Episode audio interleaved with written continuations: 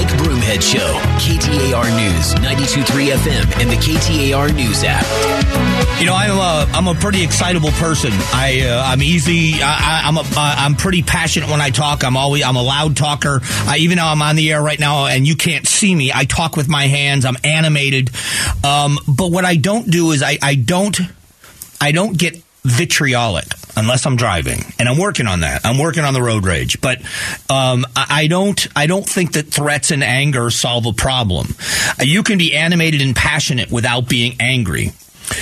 When it comes to the elections in Arizona, it's a passionate topic for me as well. I have disagreed largely with members of my party, and it's been a very interesting experiment for me personally because um, truly there are a lot of people that I respect.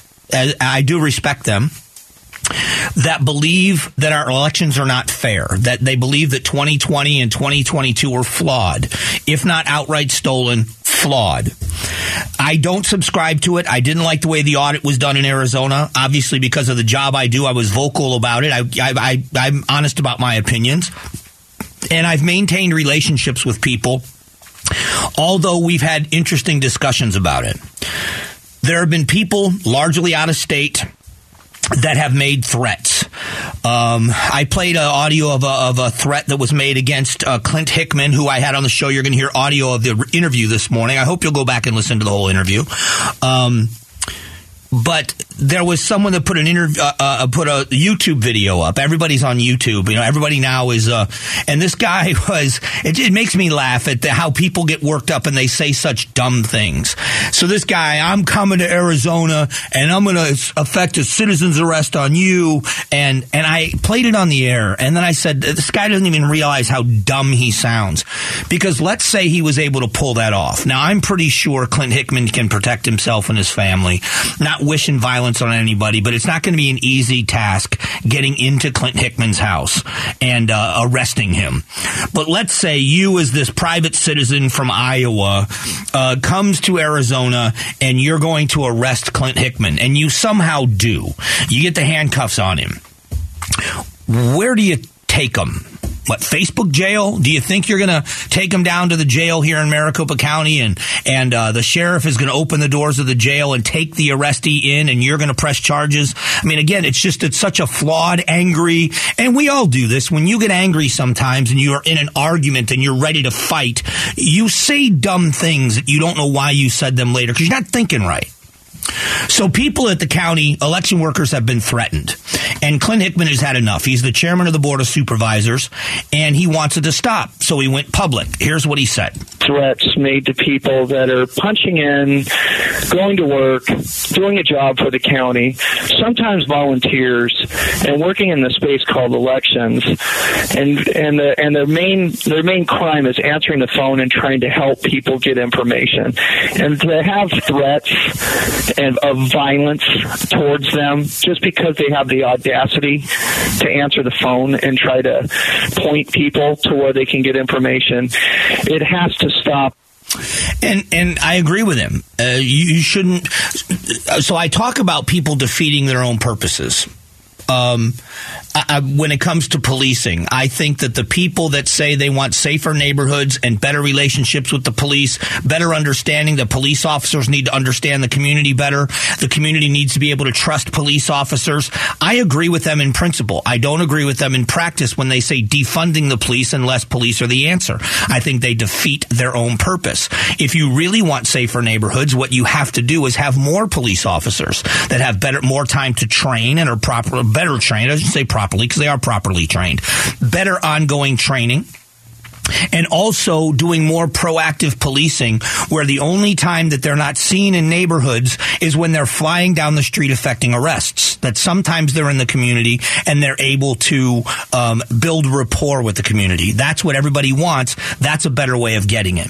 And so here is the part of this that gets me the very people that are saying these things are subscribed to the idea of a couple of things. Number one, mail in voting is where a lot of the fraud is happening. signature matches and things of that nature.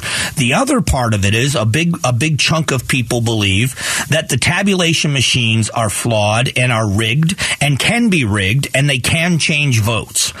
So they want to go to one day, one vote counted by hand, meaning no more early ballots. Everybody votes on election day, and then your ballots are counted by hand.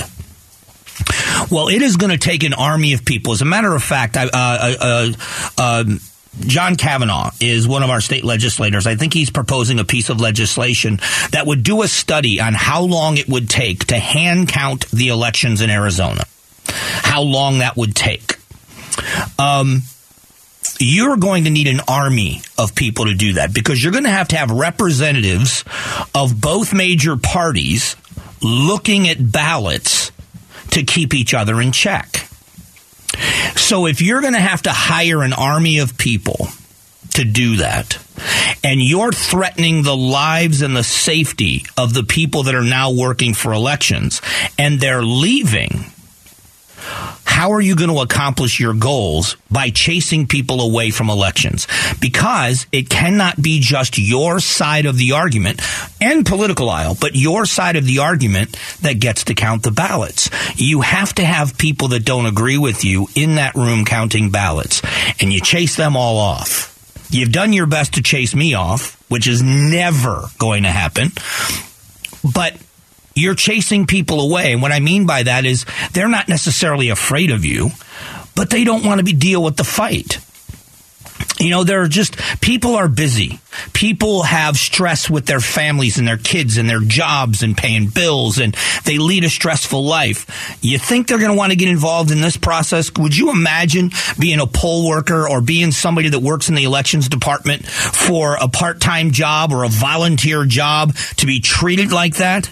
Give me a break. They're going to walk away. How many people are going to have to be at the polls if you have same day elections in only one day? How many polling locations you're going to have to have and how many poll workers? How are you going to attract those workers with the way they are being treated right now? It's a fair question. You got people watching ballot drop boxes in tactical gear and, and bandanas over their face. Now you're going to ask volunteers to go work in a polling location and make those people go inside the polling location? It's, it's just, it, it doesn't make any sense to me. So I asked him um, about the threats, and he said, unfortunately, he's used to it. I've been threatened. Unfortunately, I'm I'm getting used to it. That's not why I've I've chosen to uh, do my public service uh, to this this great state and this great county. Uh, but unfortunately, this this just brings brings attention to it. Yeah, it, it's a rough, rough place to be. So we'll see what the attorney general does with this, if she will act on it. Uh, coming up in a moment, we have a segment called uh, "Did You Hear This?" We do it every day at eleven twenty to get you caught up on the headlines. It's coming up here in just a few moments.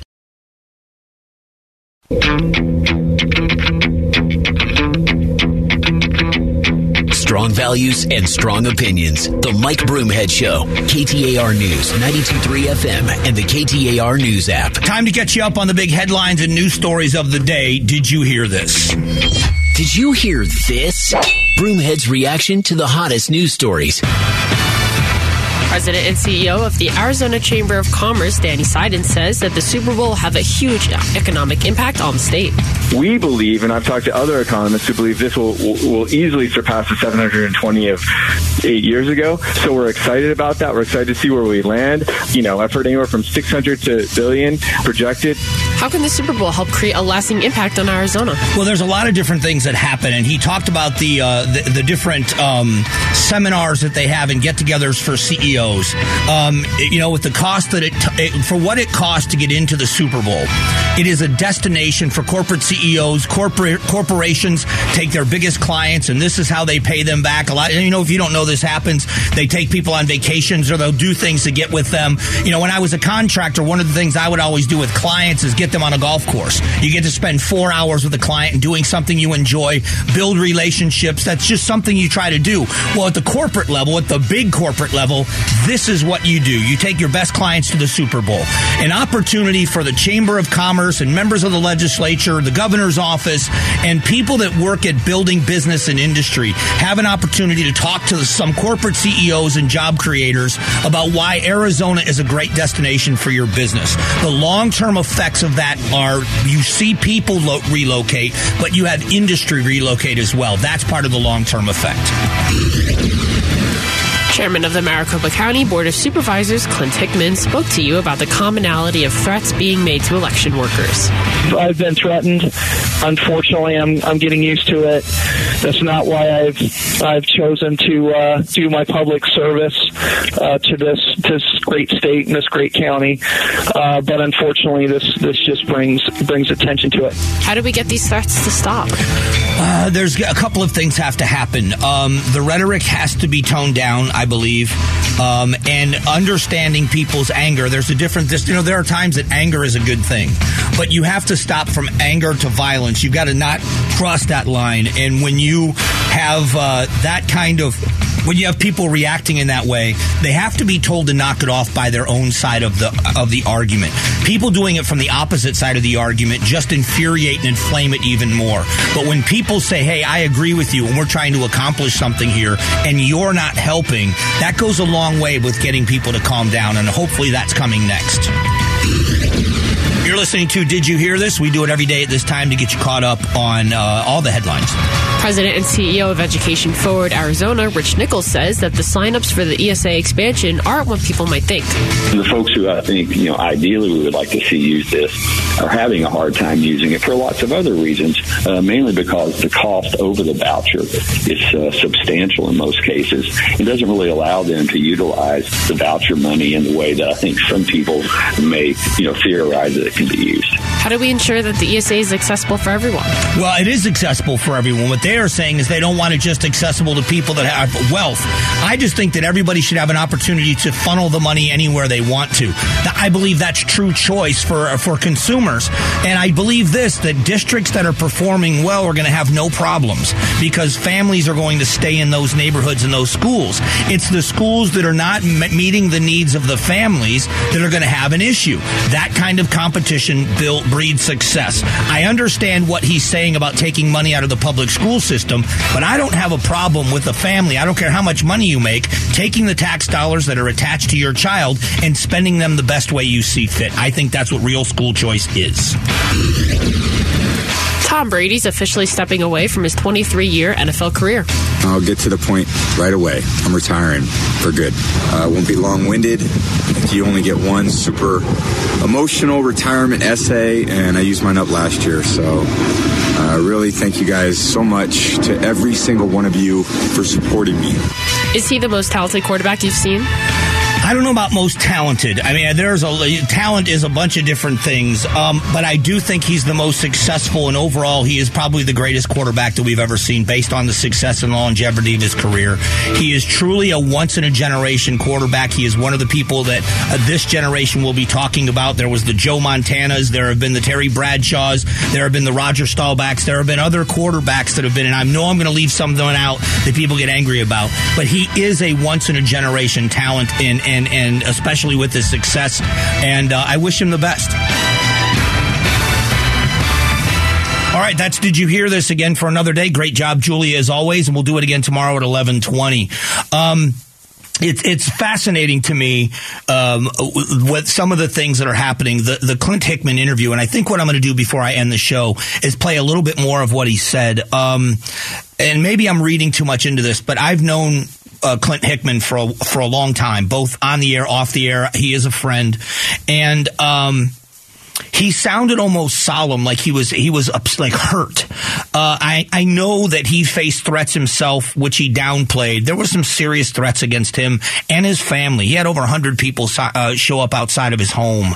Um, they had to call the sheriff's department, and uh, I know that bothered him, especially when it involved his family. But now listening to him talk about people that work in the elections department, I understand the disagreement, and I'm not. We even talked with him about the about the problems that they had on election But the threats against people's life and people's safety is is just ridiculous, and you can't excuse that at all. in any capacity. But what we're going to do in a moment is shift back to the economy, back to a little bit of the conversation we had with Danny Seiden. Uh, from the Arizona Chamber of Commerce, and we're going to talk about some of the good things that are still happening here in Arizona and why. So we'll discuss them next.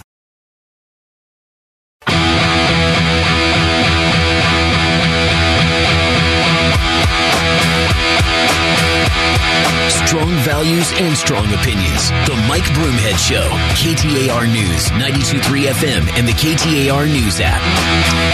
All right, here's a couple of headlines. McDonald's sales profits estimates as uh, inflation persists.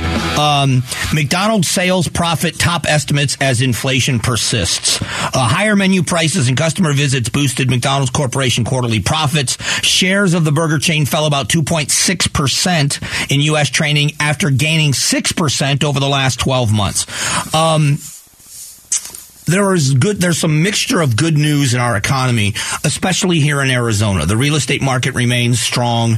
Um, even though we've seen some dips we're not seeing and again i want to be clear. I'm giving you an opinion. I'm, i do not give it financial advice. Trust me you don't want financial advice from me but I look, I, I, spend a lot of time with people and, and people all over the political map, but also people all over the economic spectrum. Um, I have friends that are billionaires, and multimillionaires, and I have friends that are as working class as I've been my whole life. And I love it that way because I learn a lot from both groups. And Arizona is in a good place. We have to stay the course in a lot of ways. And I hope that we do. But when you look at what's happening, job growth is slowing. One of the big issues that we that we have in my this is just my very simplistic view of the economy. The saving grace of this enormous inflation has been the job market has remained strong, the need for employees. We are seeing, especially in the tech industry, we are seeing massive layoffs. Amazon is laying people off. You've got now um, uh, the people at PayPal are saying about 7% of their workforce is going to be laid off. If we start seeing a drop in those, those jobs, then we are going to spiral very quickly into a recession. And that's what they're trying to stop. We're supposed to hear this week about the possibility of another rate increase. Will that happen? Well, I think a lot depends on it. What is the Fed going to do? Are they going to have a small increase because they feel as if it's working that it is now? We're better news as far as the economy slowing down. But with gas prices, which again is so funny now they're saying out of our control, but they were taking credit when the prices were going down. Gas prices, because demand has gone up both in this country, but China is opening back up after COVID. There is a higher demand. This is where I talk about policy. Sorry to keep saying it. If the United States doesn't understand the demand in the world, we could do things simultaneously. I just, again, I love social media uh, talking about energy independence. It isn't necessarily an either or. I'm not a fan of ESAs, uh, or I'm sorry, of EVs. Of, of EVs. I'm not a big fan of electric vehicles. I think they're great. I've been in a Tesla. It's very cool. The Ford Lightning is an amazing truck. Even the electric uh, Mustang is very cool. I don't think that it should be pushed as hard as it's being pushed. That's my opinion. The government shouldn't be pushing it as hard as they are. But that doesn't mean we can't do both simultaneously. And, and, this is where it's not compromising principle. It isn't being a moderate Republican or a moderate Democrat. What it is is being thoughtful about what um, the American people want. So hear me out. If President Biden were to say, Climate change is the number one challenge that we face as Americans and the world faces today. We have got to address climate change. We need to move in the direction of renewable energy, speaking specifically of electric vehicles as a wave of the future. Infrastructure and all the things we need to make that happen is what this administration is going to do. I would not subscribe to that political ideology. But if he partnered it with saying, in the meantime, we understand that the world is very dependent on fossil fuels, oil, natural gas, and it's not just to fuel things, but so many products are built with petroleum base.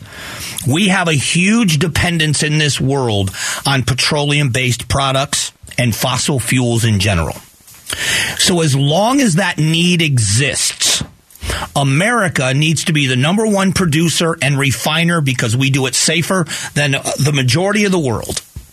So what we are going to do is make sure that we are truly energy independent with fossil fuels, oil and natural gas, while we transition and we lessen the need for those fossil fuels by moving in the direction of electric vehicles.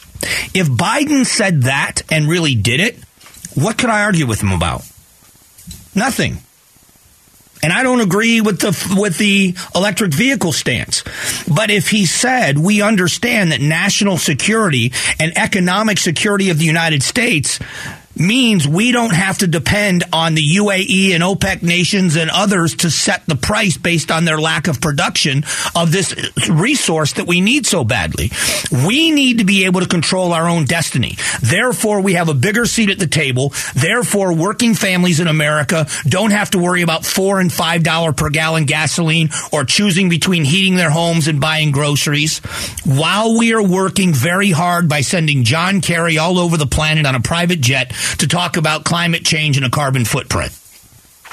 Where's the argument there? But that's not what they're doing.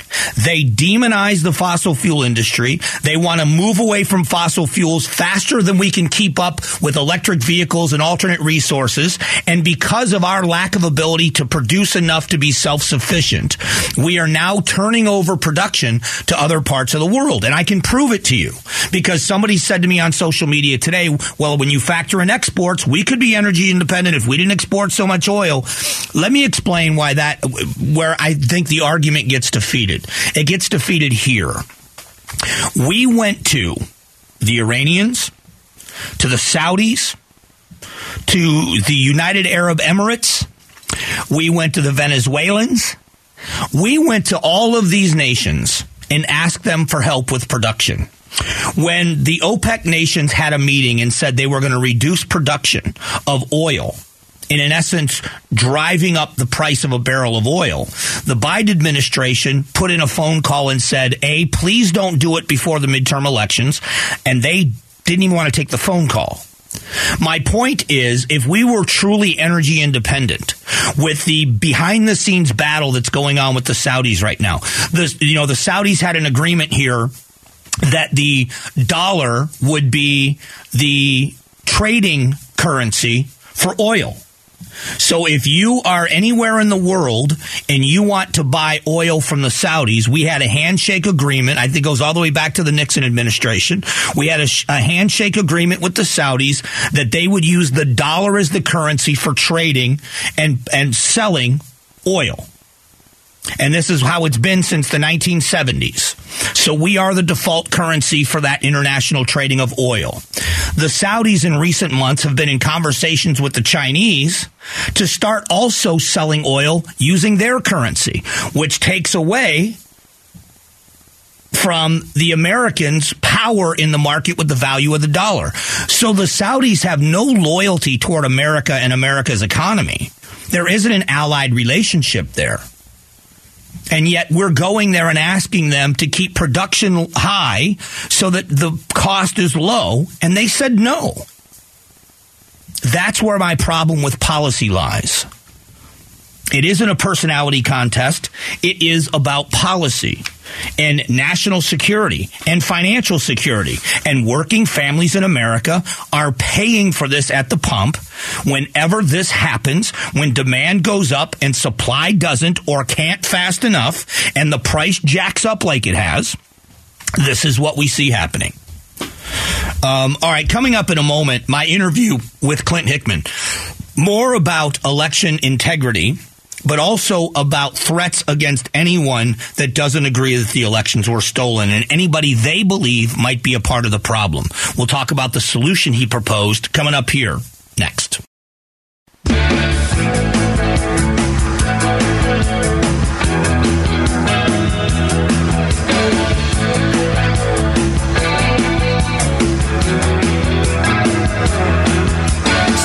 Values and strong opinions. The Mike Broomhead Show, KTAR News, 92.3 FM, and the KTAR News app. An interesting proposal in the state legislature. Senator John Kavanagh, Senate Bill 1471, as a proposal that would test how long it would take to hand count a full election in Arizona. Now, it would limit the test to only a county that has over 2 million people, meaning only Maricopa County would be involved in this. Um, now, we have had Stephen Richer on the show. If you don't know who Stephen is, Stephen is the county recorder. He is in charge of early voting in Arizona, and he runs the election office for the county. He is against the hand count. He doesn't think that it could be done efficiently or as accurately. But he is in favor of this test, and here is why. Uh, Stephen Richer says he believes that this would show that the tabulation machines are accurate. And I'm going to read the quote. this legislation will build confidence in our election system by showing that the machine uh, tabulation is highly accurate, free of bias, and fast. So he agrees with this test.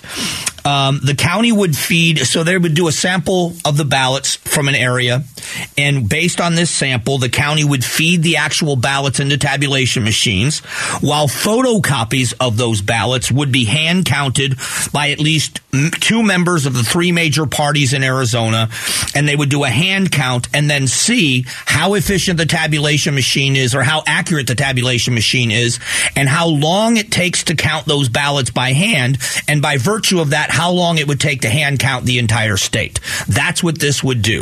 And what it's what it would do would would be a couple of things. Would show the viability of a hand count of the votes because there are many people like Stephen Richer that say it would take way too long. I will say this based on what we've seen with hand counts, takes way too long. We are already talking about how do we get quicker results. And there have been a few things that have been pointed out, and I think they're they're a good idea. Um, and we'll get to that in a moment. But if you look at the audit and what happened in Maricopa County when the 2020 election audit happened, they had workers working almost around the clock on that audit. And it took months just to count Maricopa County. Months. This was with all the ballots available to them, with volunteers throughout the facility. Here's the other thing about a hand count that I want to throw out there. Maybe you haven't thought of this, but this is how my twisted mind works. Not only do you have to have an army of people from multiple political parties in order to make this happen for accuracy, because if you're a Democrat, you're not going to let Republicans count the ballots, and if you're a Republican, you're not going to let Democrats count the ballots, and if you're an independent, you don't want either of them touching those ballots. So you're going to want a mixture to make sure you're holding each other accountable, which means I have to look at the ballot and say, yes, this is who they voted for. I agree they voted for these people, and then you look at it and you say we're on opposite sides politically, but you're right. That's what this ballot says, and then you put the vote count that way. Um, and that's the only way to keep it accurate. Here's the question I have for my friends out there that are called conspiracy theorists, and these are the people that, that always think someone's up to something, that think that the election's rigged. I'm not calling you a conspiracy conspiracy theorist. That's what you are called, and you know it. Let me throw this out there. How do you vet those people? I'm being serious. How do you vet them? So if you say we need however many X number of Republican vote counters, and we need this this many um, Democrat vote counters, and we're going to pair you up to count ballots.